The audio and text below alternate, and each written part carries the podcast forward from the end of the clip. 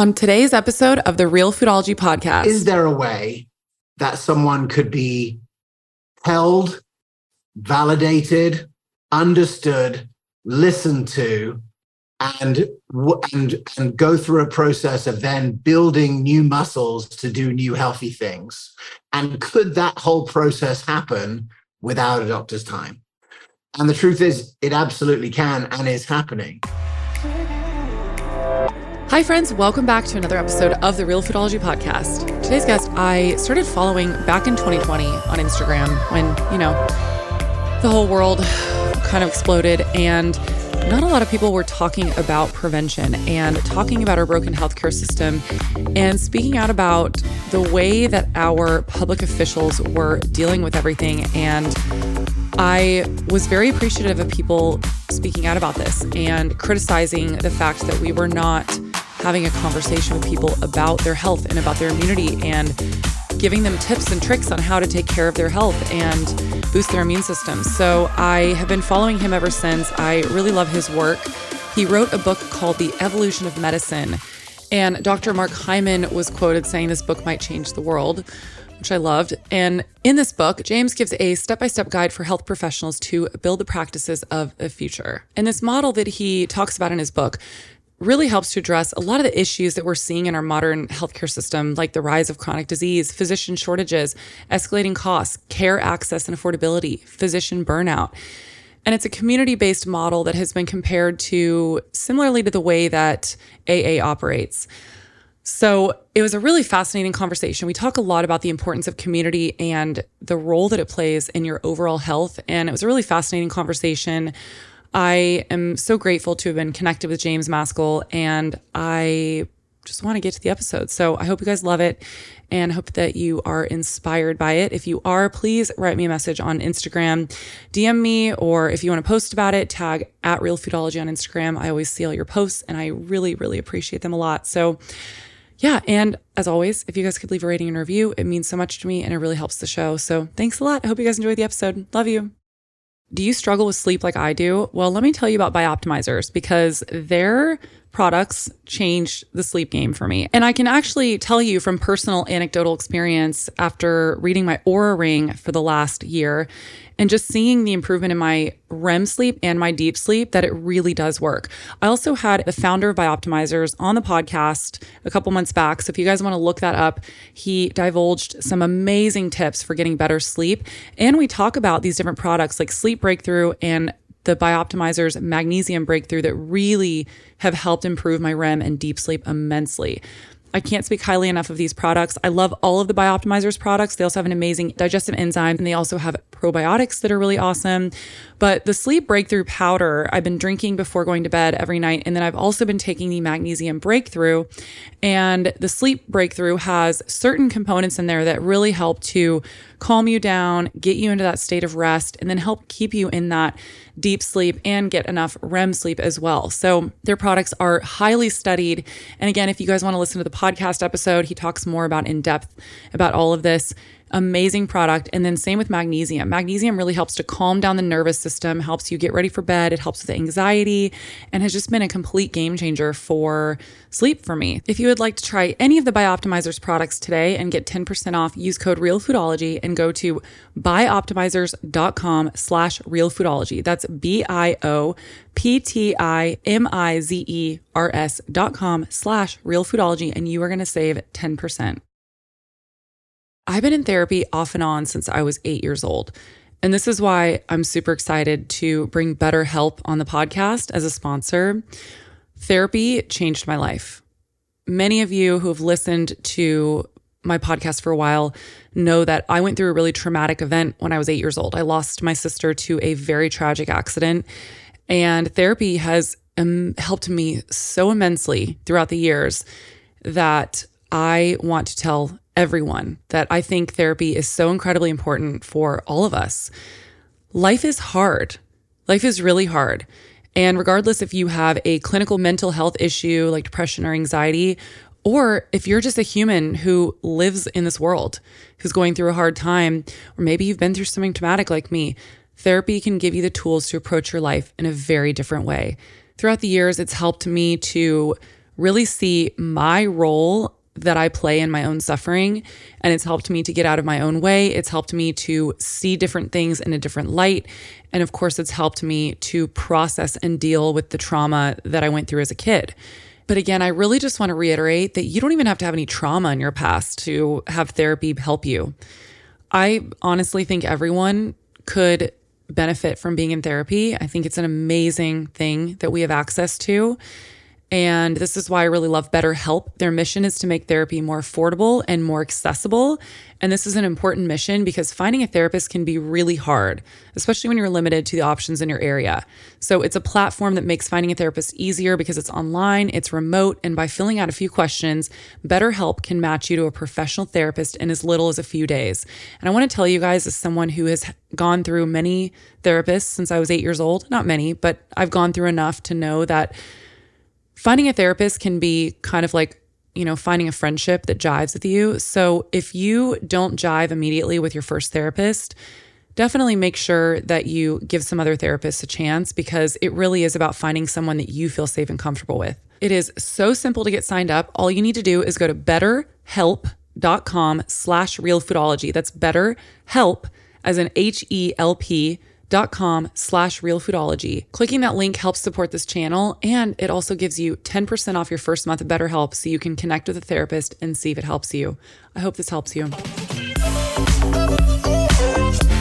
James, I'm so excited to have you on the podcast today. It has been a long time coming. I actually I don't know if I told you this, but I originally found you during 2020 because I was really inspired by what you were talking about. You were one of the only accounts that I found on Instagram that, that was talking about preventative medicine and root cause treatment and you were trying to sound the alarm for people saying like you know what are we doing right now? Why are we not telling people to take better care of their health and be conscious of the foods they're eat that they're eating and get outside and get sunlight? And you know there was really no uh, public conversation about that and i was really excited to find your account because you were very vocal about it during that time yeah, absolutely. You know, it's interesting. Uh, I think there's been a lot of historians that have talked about there's a need for a sort of a, a transformational moment for a, a new, uh, a new, a new concept to take hold. And I just recognized straight away that COVID could be that for the movement that you're involved with and that I'm involved with, which is you know preventive health. And it was interesting. You know, as soon as people like i can remember in april of 2020 being part of a webinar with you know some of the preeminent people in functional medicine. And, even then at that point they knew this is the kind of person that's going to have a really tough time with covid. This is the kind of person that's going to have a pretty easy journey through it. And it was proven to be right now how is that possible? Like there are some unique characteristics of of covid but ultimately there is a vast understanding of you know how uh, each of our own um, terrain, essentially, like the way that we the, the, the the function of our body. The whole of functional medicine is built around understanding how your body functions, and there were key parts of how the body functions that would determine, you know, your pathway in that in that in that journey. And there's an opportunity for everyone at every time to move in the right direction. And so I just thought, like, this is an amazing opportunity. This is uh, a great a great moment where we could move the sort of immovable middle um, towards health. And yeah it didn't it didn't go that well. Oh my, i know i know. And i share your frustrations because i remember so, you know, I got my master's in nutrition, and a lot of what we studied was the immune system and the connection to the foods that you put in your body and how healthy you are is going to determine your outcome for many diseases. And it's going to determine how well your immune system works. And so when we first started learning about all this, I remember, you know, simultaneously, I had two messages where I was like, okay, we obviously, this is a novel thing. So we don't know, there's like some strange things happening with it. So we don't know everything, but we also do know we've been studying coronaviruses for a long time. And also, like, I knew how the immune system worked. And I was like, okay, like, we got to get this stuff in line. And I, I at the time, I was excited because I was like, yes, like, there's going to be a large conversation about this. So many people in our, in our nation are really sick. Why don't we start talking about prevention? And then it just went the total opposite. And I was so frustrated. I will say, though, like, now, in 2023, I do think that it helped open a lot of people's eyes up to realize one, how corrupt our system is, two, how they're they're really not taking any sort of action in trying to educate the general public on how we can get healthy and how we can prevent all these chronic diseases. So I do think that there there was a bit of a turning point, but there was a huge missed opportunity as well. Yeah, I think I think there was definitely progress as far as the general public seeing it. I think where there's again a frustrating lack of progress is in the development and delivery of healthcare, which is what I spend my time working on. And I think that's probably just been the same forever, really. If you think about it, like you know, supplements have taken off in the last 20 years, but you're still quite hard pressed to find a doctor who'd prescribe you a supplement, right? So, you know, it's happening in a sort of a consumer first uh, evolution. And I think that's just because podcasts like this and, and, and the way that the word has got out has happened in a, um, you know, in a one to many kind of conversation. I, I still find myself in the trenches um, shifting healthcare and it's, it's exciting to see what opportunities are popping up because they're finding their way to me, which is great.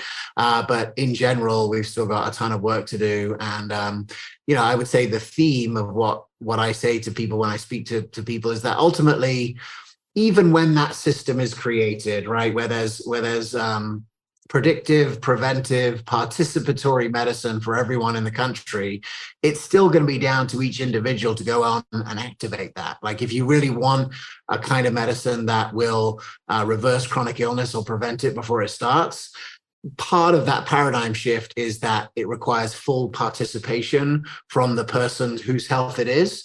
And so, you know, the empowering part about that is that you could you know you can start today. You can start today. You probably have started already but that's an opportunity for everyone at any time.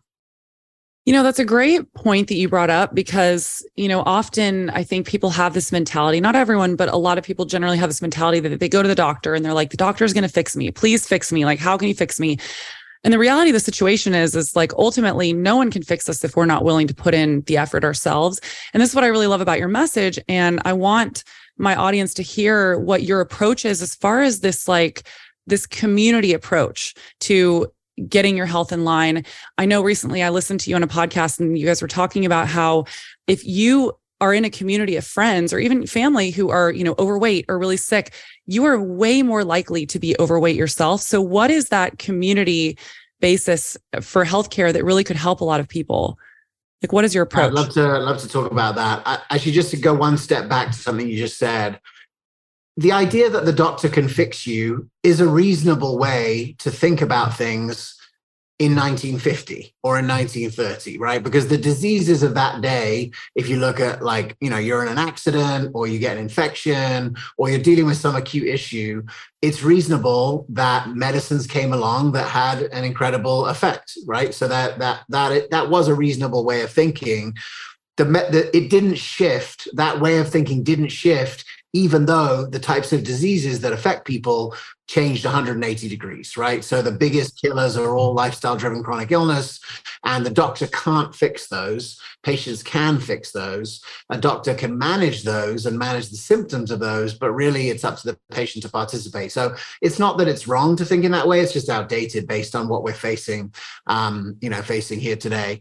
You know, ultimately, um, I've been on an 18 year now journey to understand where chronic disease comes from, what's driving it, and is it reversible? And then the last question is, is it reversible at the scale that it exists?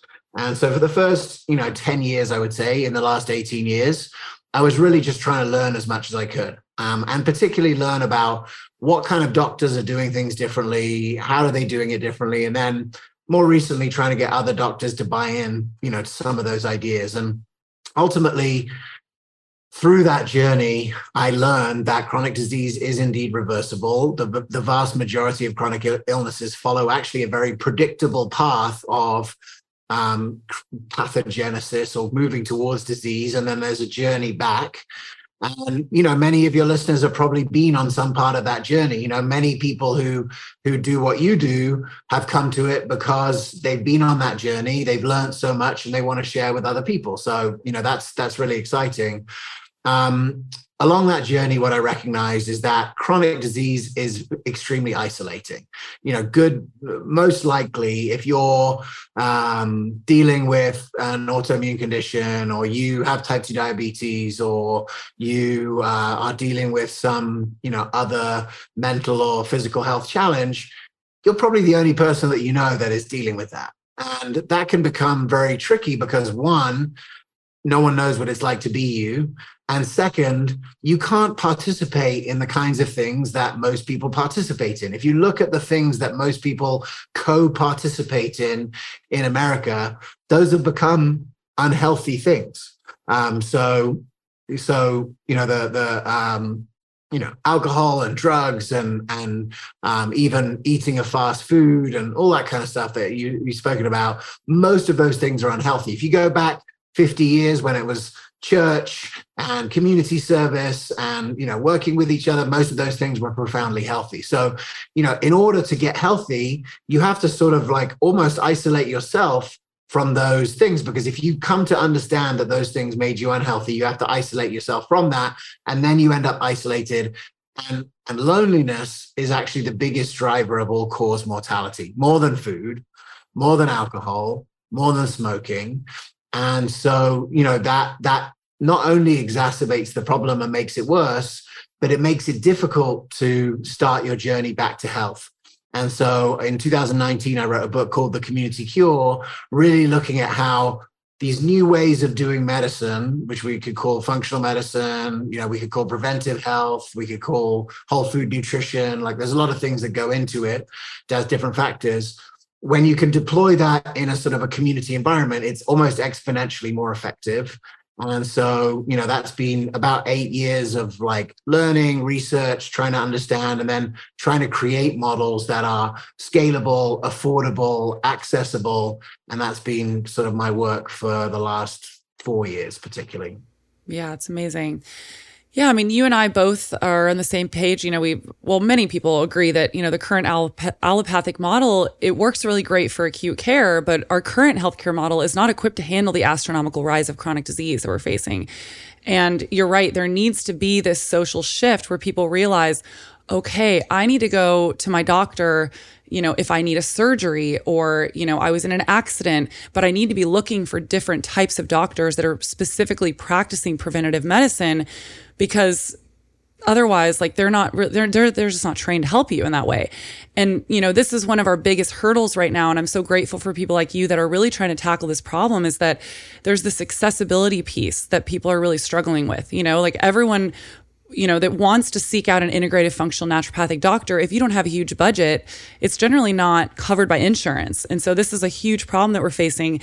How do we fix this? And, and, or are there other ways for people that are maybe you know really on a, a, strong budget to approach their health in a different way if they're not able to find you know just an, an, an or naturopathic doctor?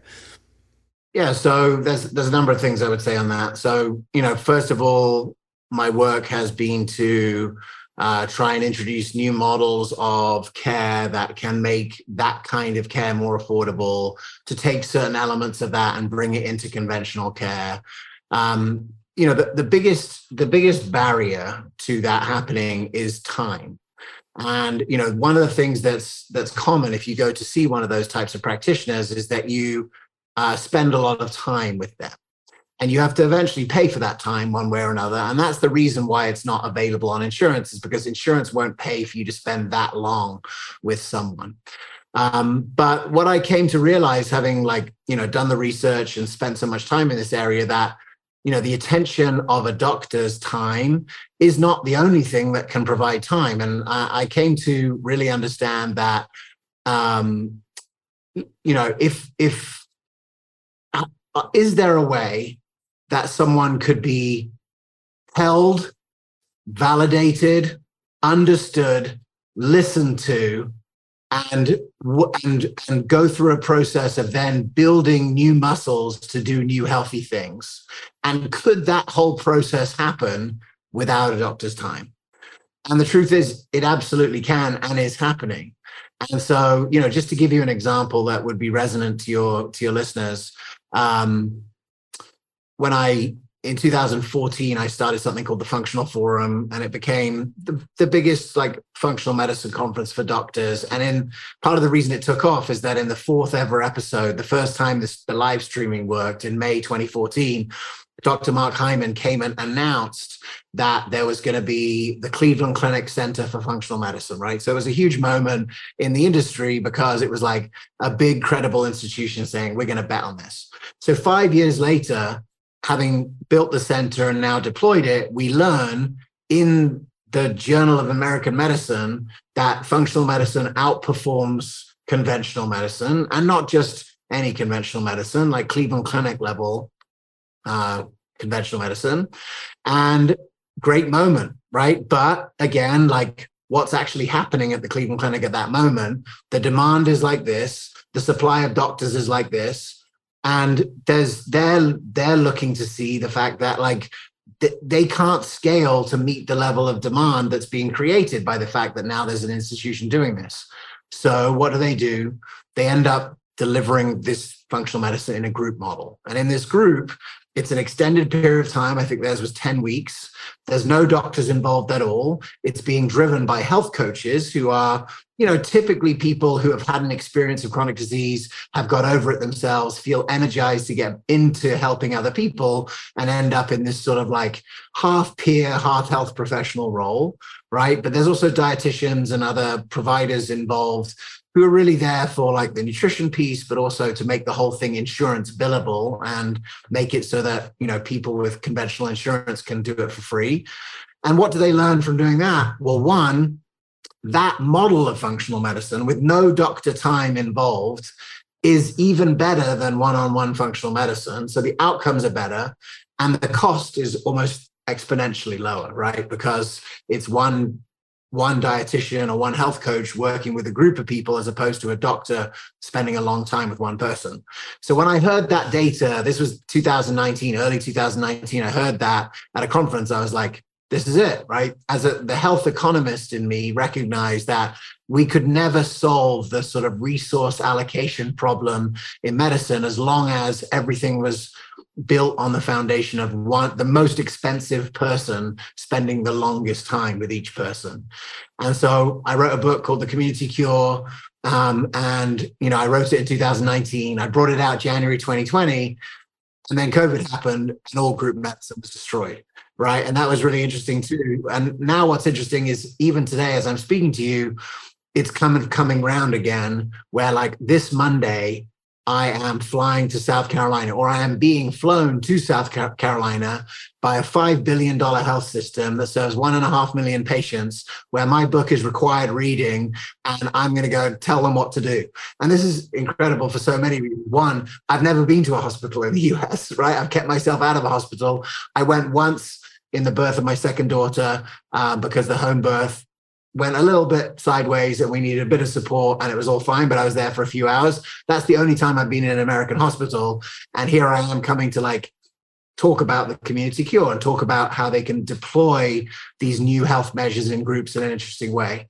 And for the last three years i've been involved in doing that same thing virtually and have learned a lot about how you create cohesion and connection and community um, without the opportunity to sit in a room together yeah, that's really fascinating. And you know what I was thinking as you were you were talking about this is that I'm sure a lot of my audience is, you know, health coaches and practitioners and maybe there's ways in which they can create these little communities in their own community with their clients where they can encourage them all to help each other out because um yeah, I mean it sounds like this is something that's really missing in our our current approach to healthcare and you're the first person I've ever really heard talk about it in this way. I, you know, obviously we hear community is really healthy for you.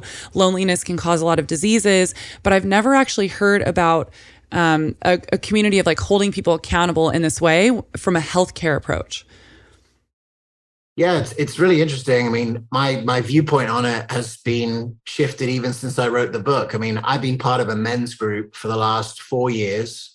Um, it's not a health group health is tangential to it. It's really like a um, emotional intelligence accountability structure for a group of emotionally mature men to be with each other and help each other in their goals and to have that space.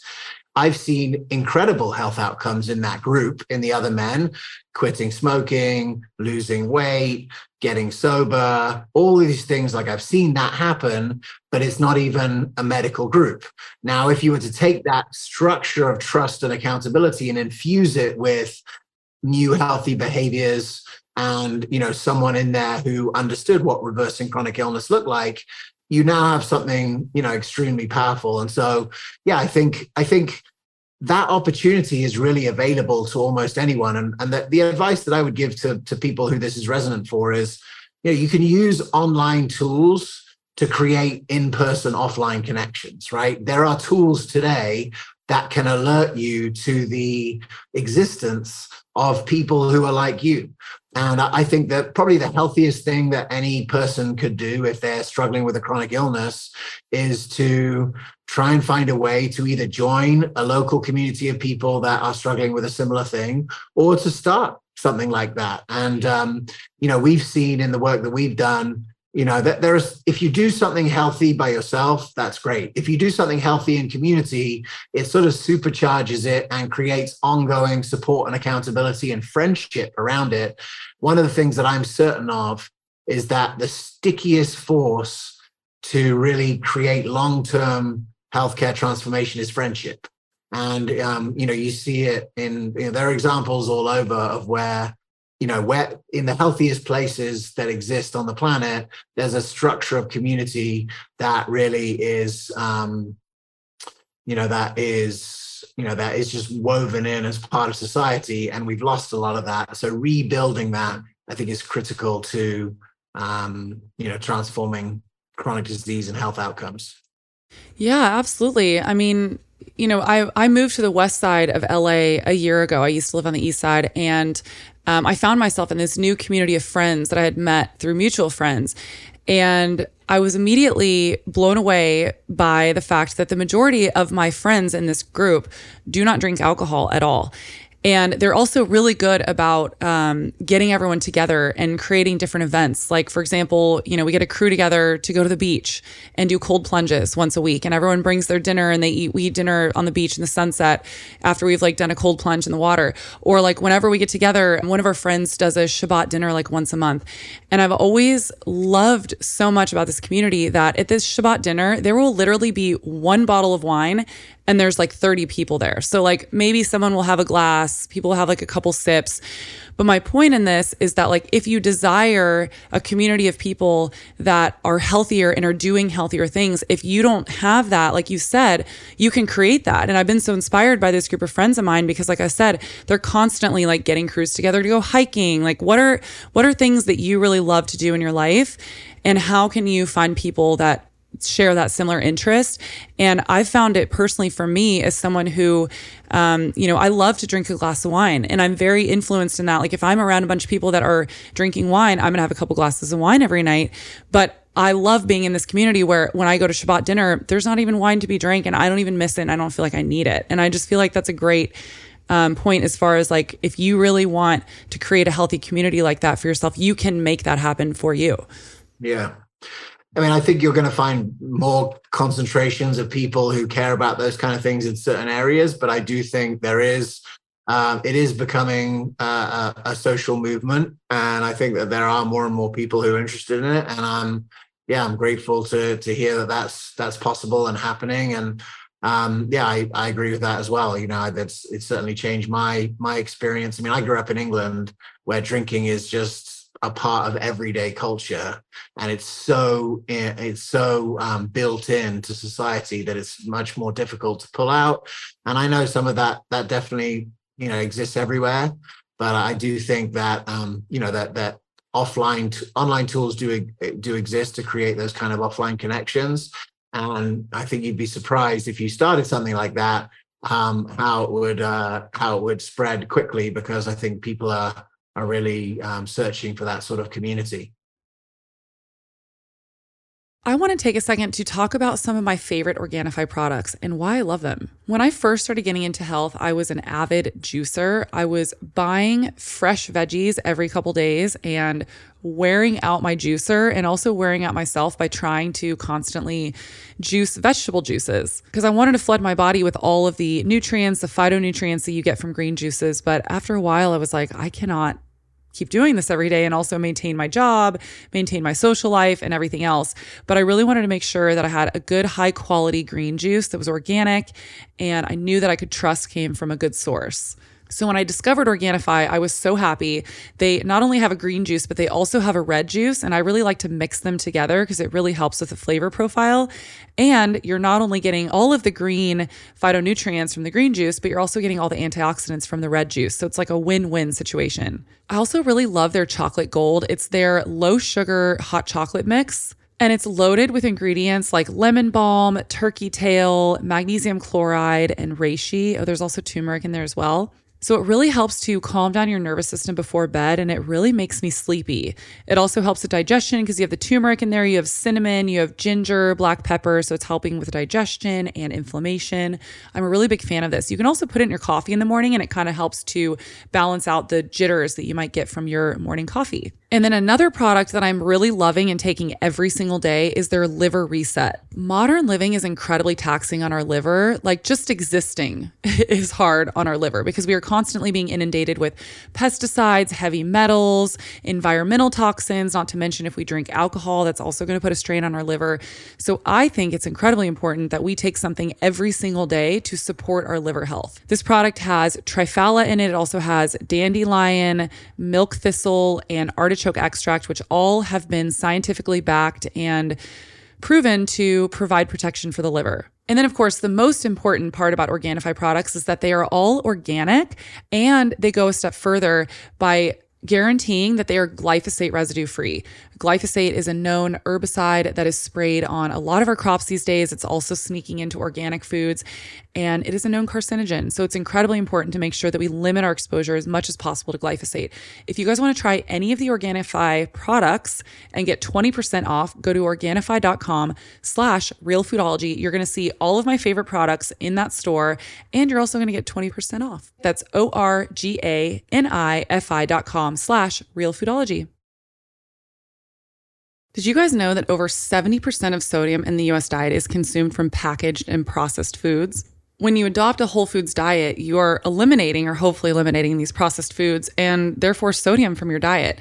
Now, the solution is not to reintroduce processed foods in your diet, but by not replacing that sodium, you can actually negatively impact your health and performance. If you guys listen to my episode, The Salt Fix with Dr. James Dinick, we learned that sodium is actually a really imperative mineral for the body. Sodium helps maintain fluid balance. It's an electrolyte, so it helps keeps us hydrated. It also aids in nerve impulses. It regulates blood flow and blood pressure.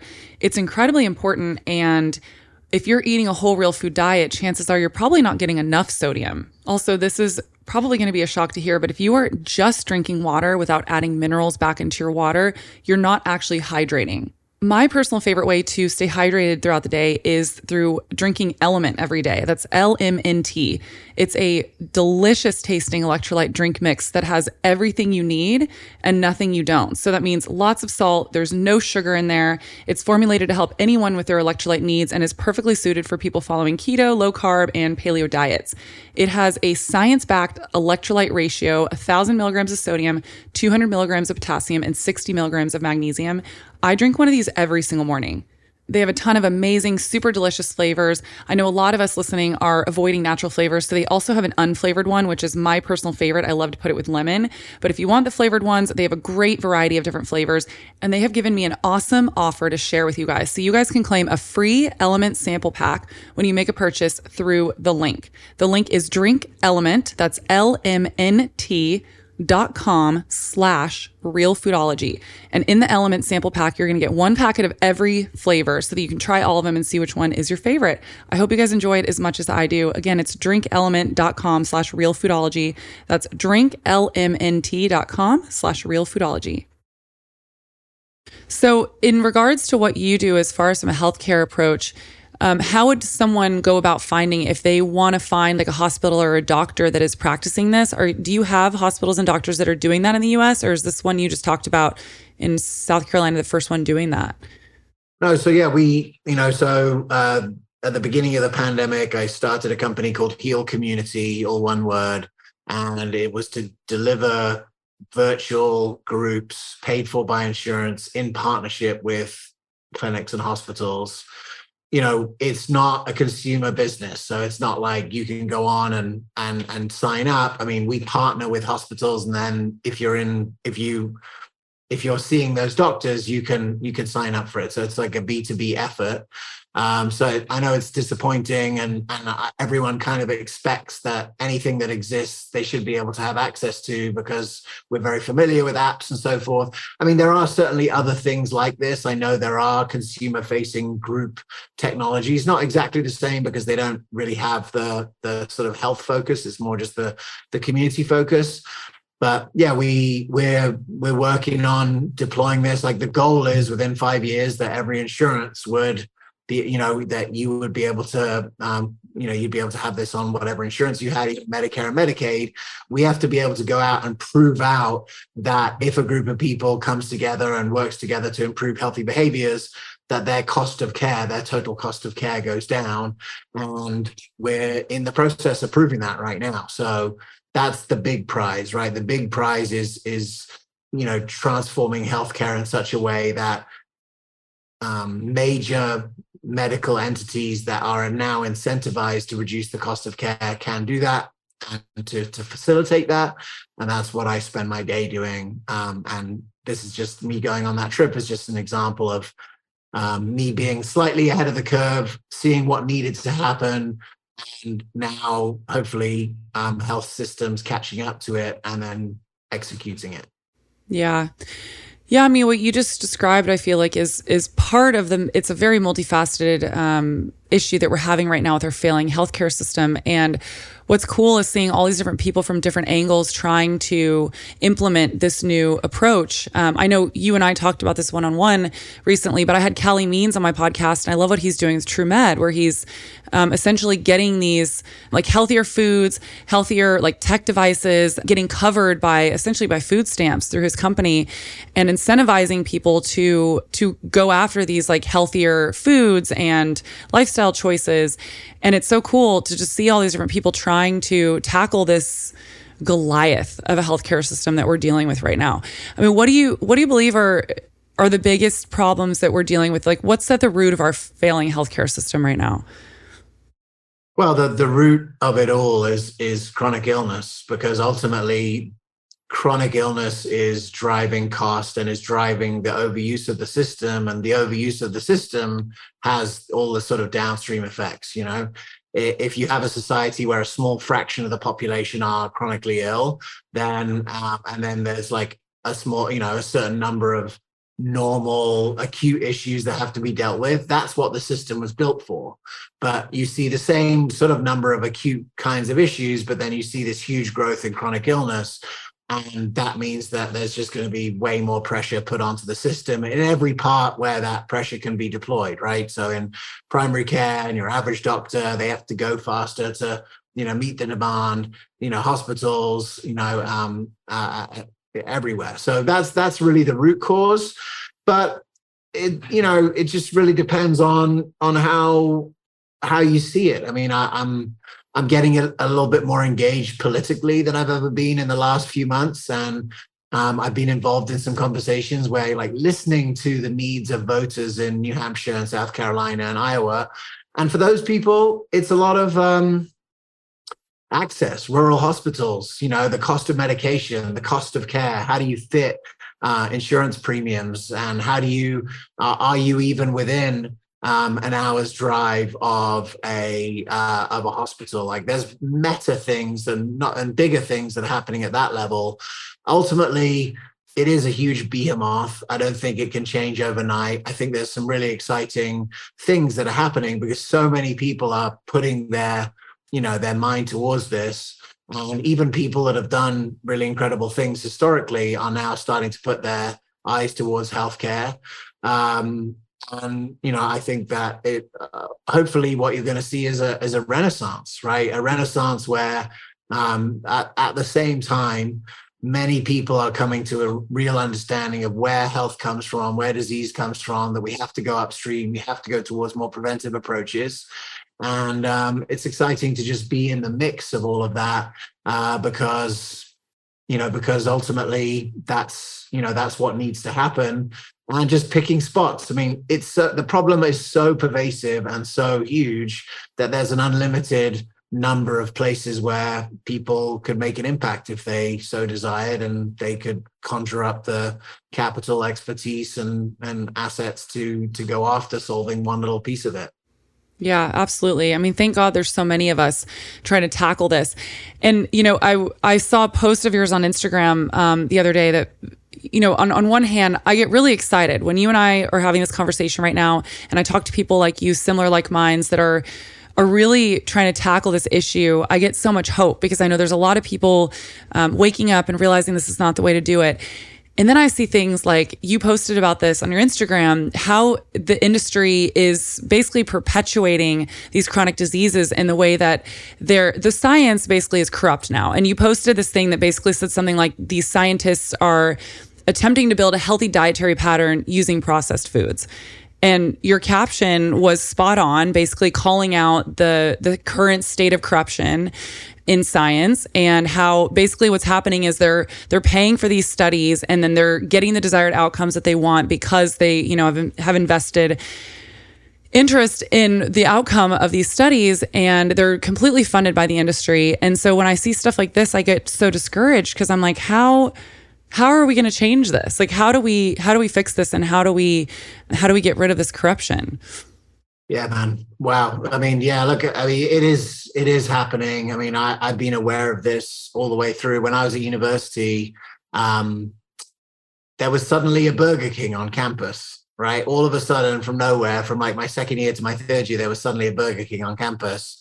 And as as we kind of looked into it and why it was there they had given a bunch of money to like the food sciences division of the university and part of the benefit was now that there was a, a burger king on campus. And so at that moment i was sort of well aware of like well what you think science is is not really necessarily what science is. And eventually you know th- yeah so I, I mean i see that and you see it all the way through. Look the best the best thing that you can do is to do your you know do your best to avoid interacting with the healthcare system almost altogether. I mean i think there, there is value to understanding your labs and really understanding where your function is right? Part of the part of the re-education that i i am in process of facilitating is really an understanding that you know one of the things that's, that's frustrating to people with chronic illnesses is in their mind and in the way that they communicate to the doctor it's like healthy healthy healthy healthy healthy lupus and that didn't go down like that. It just seemed like it did because only when your labs hit a certain number are you now classified for lupus. But there was a journey. If you could, if you could listen to the whispers internally and like track some of those symptoms and look back, you could see how it was coming. And there were some signs it's just that the doctor didn't know you well enough or wasn't attuned to you well enough, or you didn't have the right kind of information to see that it was happening. And so, you know, ultimately, the journey for each one of us is to understand ourselves well enough to know when something's coming and then to get ahead of it and do something about it. And unfortunately, that's not something that doctors are really taught to do. Um, it's not part of main, um, you know, the, the conventional medical education, but there are, you know, plenty of people out there talking about these types of things. And the good news is, is that over the last 10 years, in every tiny niche of health, there is now an abundance of information um, on on any particular topic. So whatever thing that you're struggling with or you're starting to feel with, that there's incredible books and podcasts and summits and all that information. So it's all there. But what's necessary is the implementation of that information, taking it from the podcast and that implementation. And my recommendation to everyone is that ultimately what that what it's going to take for long-term implementation is a community structure around it that reinforces um, that healthy behavior so if you know if you can go out understand what you need to do, and then try and find a supportive group by which to at least weekly be in accountability with, if not daily. I've told this story a number of times, but at one point, about a decade ago, my mother in law lost 110 pounds through Overeaters Anonymous. And the only thing that was different is that she had to call her mentor, um, partner, to or text them once a day to say what she'd eaten that day. That was it. That was the only homework. And even that like point of accountability where it would have been kind of embarrassing to say, I lost it and I went through McDonald's, you know, was powerful enough to facilitate a dramatic change in, in behavior. So that's just one example. And we, we took that actually into Heal Community and we call it a progress partner, where you're paired up with someone else in the group and you're encouraged to connect regularly about what's going on and, and build that friendship. And so, yeah, we're testing things out we think can really work at scale, and we're learning how to make that work. Um, but it's it's it's a journey and it's it's progress, and you're really, you know, rebuilding something that used to be part of society, right? You know, you were you were you were almost you were accountable to a lot more people in a much more um, connected physically and, and geographically connected society and we've lost some of that through technology for sure. Oh yeah, for sure. I mean, what you just described is essentially why AA is so successful is because they have an accountability partner. You know, they have that um I'm blanking on what they call them right now, the sponsor. Yes, exactly. The sponsor who they have to be accountable to. And yeah, you're way more likely to hold yourself accountable when you have to also share it with someone else. Um, yeah, I mean, I've found that too when I used to have um, clients. I would have them text me once a day just to kind of check in and everything, just to give them accountability and also get to give them um, reassurance or you know validation or even just like a simple like you can do this, you've got this. The reminder of like why of why you're actually doing this is also really helpful. You know, your why is what is going to get you through it. Absolutely. Yeah, yeah for so, sure. I'm so I'm curious, um, you know, because we hear all the time like America really struggles with this, and our nation's so sick, and you know our healthcare is messed up. Are do you guys struggle with this in the UK as well? Absolutely, the UK is actually a breaking point, you know, and has been for the last few years because you have you have um, the NHS, which is the National Health Service, started in the 50s and is free for everyone in the country to use. And is, you know, if you go back to when I was getting my um, education and I was doing health economics, like it was held up as an example in the world of best access, best affordability, you know, because essentially you could go and use it for free at any moment, right? And that was that was where it was 20 years ago. But again, in the last 20 years, you have such a growth of chronic illness that all of the places where then you can like access the care get plugged up, right? And so too much pressure on GPs, which are the primary care doctors, too much pressure on accident and emergency in hospitals because there are just way more people coming in than ever came in because of the state of health. Add in stress, add in, you know, all the other things that can contribute to it, and you have a, a, a, a big issue. I want to, so yes, that is true. And even though it's, you know, a lot of people think in America, well, if if it was just paid for differently, if we had Medicare for all, it would solve all those problems. And the, and the truth is, I think I think England is a great counterpoint to that. That it's not just the way that it's paid for. We have to have a way of keeping people healthy at scale, right? And, and facilitating health. And I want to give you an example of, of something in the UK that is sort of meta enough to, to give you an idea of what's possible. But there is a town in the UK called Frome, F R O M E, and in Frome, two doctors who I've had on my podcast and, you know, I've spoken to and, and I've like developed a lot of my thinking on this. They realized that they had a lot of lonely people in their community and they got a grant to try something out. So they hired five health coaches because there's five clinics serving about 110,000 people in these, you know, four towns that this sort of one area and they had those coaches spend half their time in the office like speaking to patients who were who were um, who were lonely. And then they sent them half the time to go and sit in what they called these talking cafes which were like coffee shops essentially like around the town. And then they started to recruit regular people uh, as well um, who would participate and wear this like green lanyard. And the goal was could you take people who are lonely and put them into some sort of structure where they have uh, weekly connection on a whole range of topics. So they, in a year, they sourced 2,000 clubs, sports stuff, social stuff, anything, could be anything, as long as um, it was meeting regularly. They pared it down to 400 and they created a website. So there were 400 different groups church, sports, everything. And essentially, the role of those coaches and the role of the people with the lanyards was to engage people who they saw in society and say, hey, you know, how's it going for you? Hey, if you need this, and push them towards the website essentially or to one of the coaches or talking cafes. And ultimately, in a period of four years that they executed that, while the numbers on um, emergency room visits and so forth went up everywhere else in the country in a, in a pretty exponential way, in that area, it went down. The savings just for that city were like, I think, 20 or 30 bill, uh, million pounds. And, you know, it's not that much in a, in a, in a bigger peer review, but it, what it showed was that if you could, you know, the thing that I like about that story is that um, not everyone got involved in the town. It was optional, it wasn't forced on anyone. But what you saw is people come out of the woodwork to be of service to each other. And what you saw was that the way to solve it was actually in through the healthcare system, because lonely people end up in the healthcare system um, and also, there's sort of budget assigned to help people in, in healthcare. And that's essentially the thesis in my book, which is that we need to rebuild community through healthcare because ultimately, lonely people will end up in, um, overusing and using healthcare services. But that ultimately, it's going to take other people to participate. It's not just the sick and the people in healthcare other people need to stand up and participate. And, you know, when I had the opportunity to connect with you, I just felt like you're the kind of person that I think that connects to kind of people through their podcast that are those kind of people that are ready to make a difference in some way. And, you know, my hope is that through this conversation, you know, people feel inspired to want to participate in some ways. And maybe some of the ideas that have come up today will be the way, and maybe it'll be something else that you see in your community that's needed.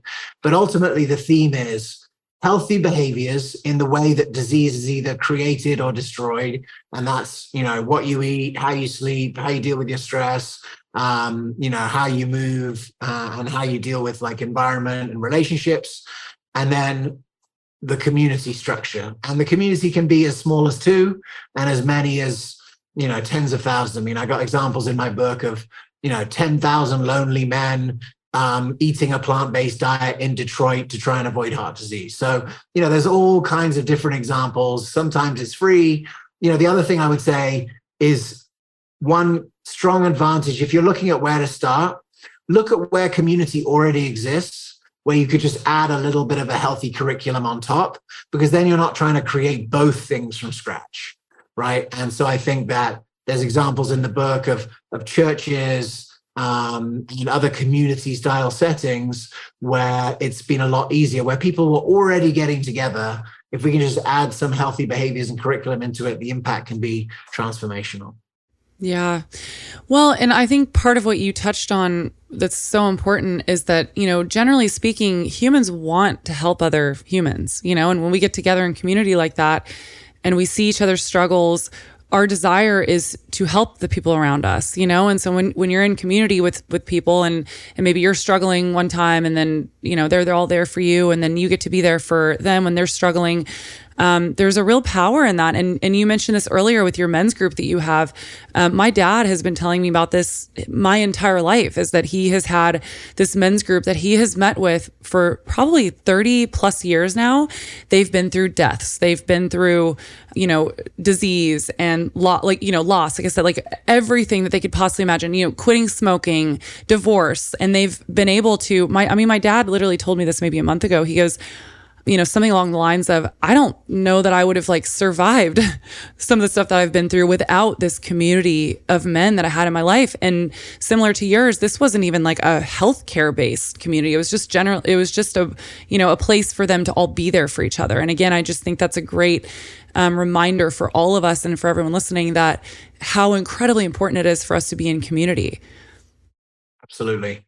yeah, no, it's critical. And, you know, some of those things exist. And, you know, if you're listening to this, I mean, the group that I'm part of is called Mankind Project. There's like chapters all over the country, all over the world, actually, and they have weekends and so forth. But I know these things exist for women. Um, I've, I've heard of other, you know, I know that there are those kind of groups. So sometimes those groups can just happen.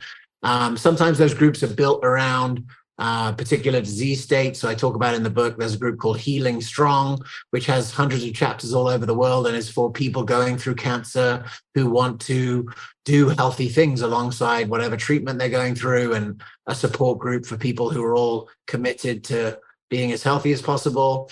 So yeah, like I, I think um, you can either find it through a disease that you get to, or you can try and get ahead of it and try and avoid that altogether. And I think you know it's none no answers are wrong. It's all about it's all about progress and um, you know finding finding a group that resonates for you long term. Yeah for sure. And just start seeking out different um, maybe activities or places that you will be exposed more to people that you would probably have something in common with. I mean, I think about there's this natural food store that I love, and they have a little bulletin board and it just has all these like events and support groups and you know just all this different information on there. And i think that's a great way. I also think if you just go on facebook and just search for groups in your area you might find something you know something that you're into. Or i know when i first moved to the west side i started going to dog parks more and meeting people there. And then another great way is like, I mean, pickleball. Everyone's freaking out about pickleball right now. And I know that there's little groups popping up everywhere. So I think there's there's so many different ways. And I just really wanted to give people some tangible examples because I think this is something that a lot of people really struggle with is finding their community. Yeah, I mean, one of, you mentioned pickleball there. I play pickleball on Thursday nights with a bunch of guys too.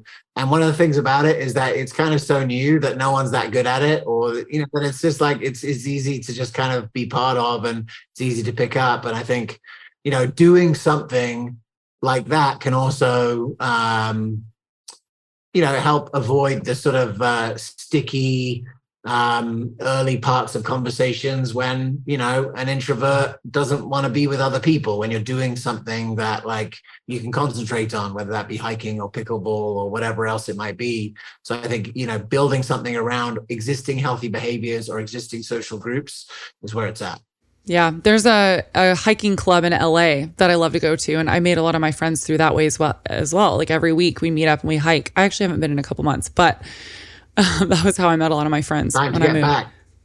exactly. Um, I, I, so you're you're based in California too, right? You're just in the north. Yeah, I used to live in Venice too, actually. Uh, now I live in Northern California.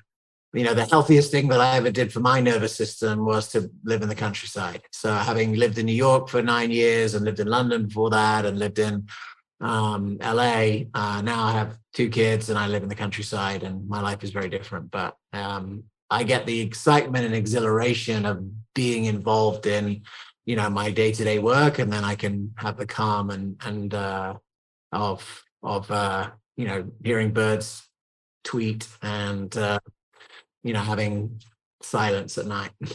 Oh my God. I'm really honestly craving that. And I think it's so funny. I've been thinking about this a lot recently how, for the longest time, it was vilified, like moving to the country and having land. And now all of a sudden, there's this switch where everyone wants land and they want to move outside of the city and have more space and more quiet. And it's just interesting to see the shift that's been happening. Yeah, ebbs and flows. And uh, now I've got Starlink, so I can have good internet even though I live in the country. that's amazing. Elon Musk, he's doing a lot of cool things. Um, so I want to ask you a personal question that I ask all my my guests. What are your personal health non-negotiables? So these are things either that you do daily, weekly, both that are just non-negotiables for you and taking care of your health.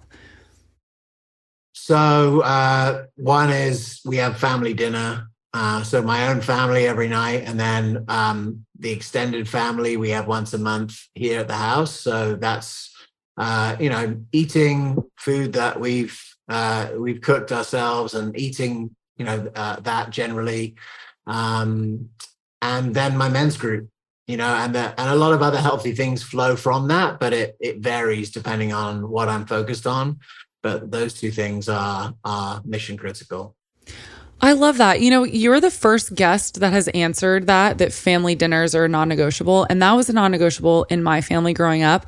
And I think it was a really important part of of my childhood that I think it, a lot of people I think it's really discounted now. So I'm so glad that you brought that up because I think it's really important when I have kids that's going to be something where it's like a non-negotiable. Like sorry guys, like Monday through Thursday, dinner's at home, we've got to eat as a family. That's cool. Yeah, it's healthy. Yeah, it's very healthy. Uh, well, please let everyone know where they can find you, where they can find your work, your book. Yeah. Actually, so uh, you know, I I retained the rights to my book, The Community Cure, so that I could give it away for, on audiobook for free. So you can get it on Audible, but um and, and other places. But if you go to thecommunitycure.com slash audiobook. You can download the audio for free on an mp3 and you can listen to the smooth sounds of james maskell uh, whenever you want. And that's you know it's written for like my goal with that book was actually written for health professionals and, and actually health systems to adopt um, this type of type of care. But yeah instagram is mr james maskell and i you know if you just i'm jamesmaskell.com you can see all the different things that i'm involved with um, I've got I've got quite a few different areas that I'm I'm involved with, really because it's not a single solution, right? There's not one single solution, and um, I like to keep myself a little bit involved in working with doctors who are delivering new uh, models of care because I learn a lot from that, and then I can take those learnings into when I'm talking to health systems. So I, I have quite a few different things going on, um, but yeah, you can find out all about it at jamesmaskell.com. Awesome. Thank you, James. This was a really fascinating conversation. I haven't really had a conversation about community from this lens, and I think it's really important and will hopefully be super inspiring for people to hear this. So thank you for your time. I hope so too. Thank you. Thank you so much for listening to this week's episode of the Real Foodology Podcast. If you liked the episode, please leave a review in your podcast app to let me know. This is a resonant media production produced by Drake Peterson and edited by Mike Fry. The theme song is called Heaven by the amazing singer Georgie. Georgie is spelled with a J. For more amazing podcasts produced by my team, go to resonantmediagroup.com. I love you guys so much. See you next week. The content of this show is for educational and informational purposes only. It is not a substitute for individual medical and mental health advice and doesn't constitute a provider patient relationship. I am a nutritionist, but I am not your nutritionist. As always, talk to your doctor or your health team first. Looking to build a more robust foundation in your health and well being? From the producer of the Real Foodology podcast comes one of the most popular alternative health shows on Apple Podcasts, The Dr. Tina Show. Dr. Tina Moore is a naturopathic physician and chiropractor, traditionally and alternatively trained in science and medicine. The show features exclusive interviews with experts such as Shawn Stevenson, Mike Mutzel, Mark Groves, and even solo episodes covering metabolic health, pharmaceuticals, chronic diseases, long hauler syndrome, and pain management. Dr. Tina delivers the information in a no nonsense, real world style, and she has the science to back it up. The Dr. Tina Show is edgy, entertaining, and informative. Every episode will leave you with a new pearl of health wisdom to expand your knowledge base. When you're empowered, you can do better for yourself, your family, and your community. Resilience is the name of the game, and Dr. Tina is here to guide you on your way. Listen to The Dr. Tina Show today on your favorite podcast app. New episodes every Wednesday. Produced by Drake Peterson and Resonant Media.